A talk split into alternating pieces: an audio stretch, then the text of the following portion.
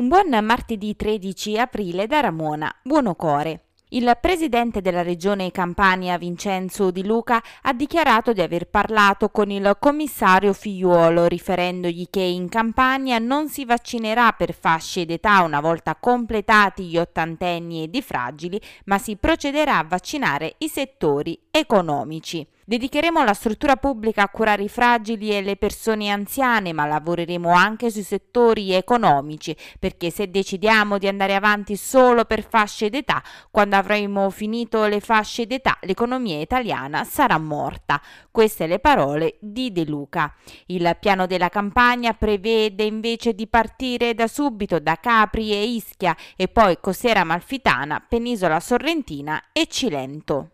L'ANAS dispone il senso unico alternato mediante impianto semaforico sulla strada statale 163 Amalfitana ad Atrani, dal chilometro 30 e 500 al chilometro 30 e 800, a partire dalle 8.30 del 14 aprile fino alle ore 20 del 30 aprile. In relazione alle variazioni che verranno apportate allo stato dei luoghi è imposto il divieto di sorpasso ed il limite massimo di velocità di 30 km km orari per tutti gli autoveicoli. Il senso unico alternato è stato istituito per, per consentire agli operai ANAS l'esecuzione di lavori di manutenzione straordinaria afferenti il ponte in corrispondenza dell'abitato di Atrani, per il quale sono previsti interventi anche in estradosso, quali tra l'altro quelli afferenti a massetti delle pendenze, impermeabilizzazioni e regimentazione idraulica.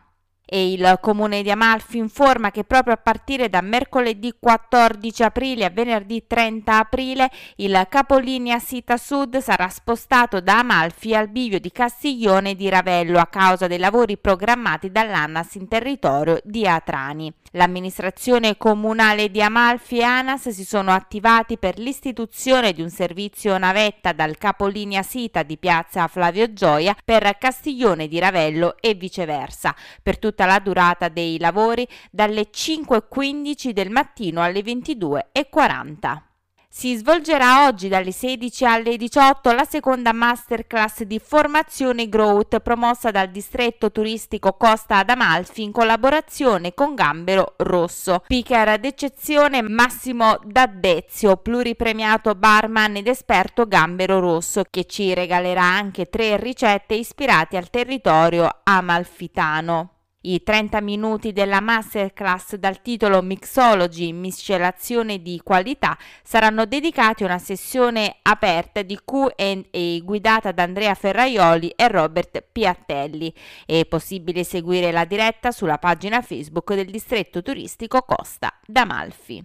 Questa era l'ultima notizia, l'appuntamento con le news locali torna puntuale domani, non mi resta che augurarvi un buon proseguimento di giornata.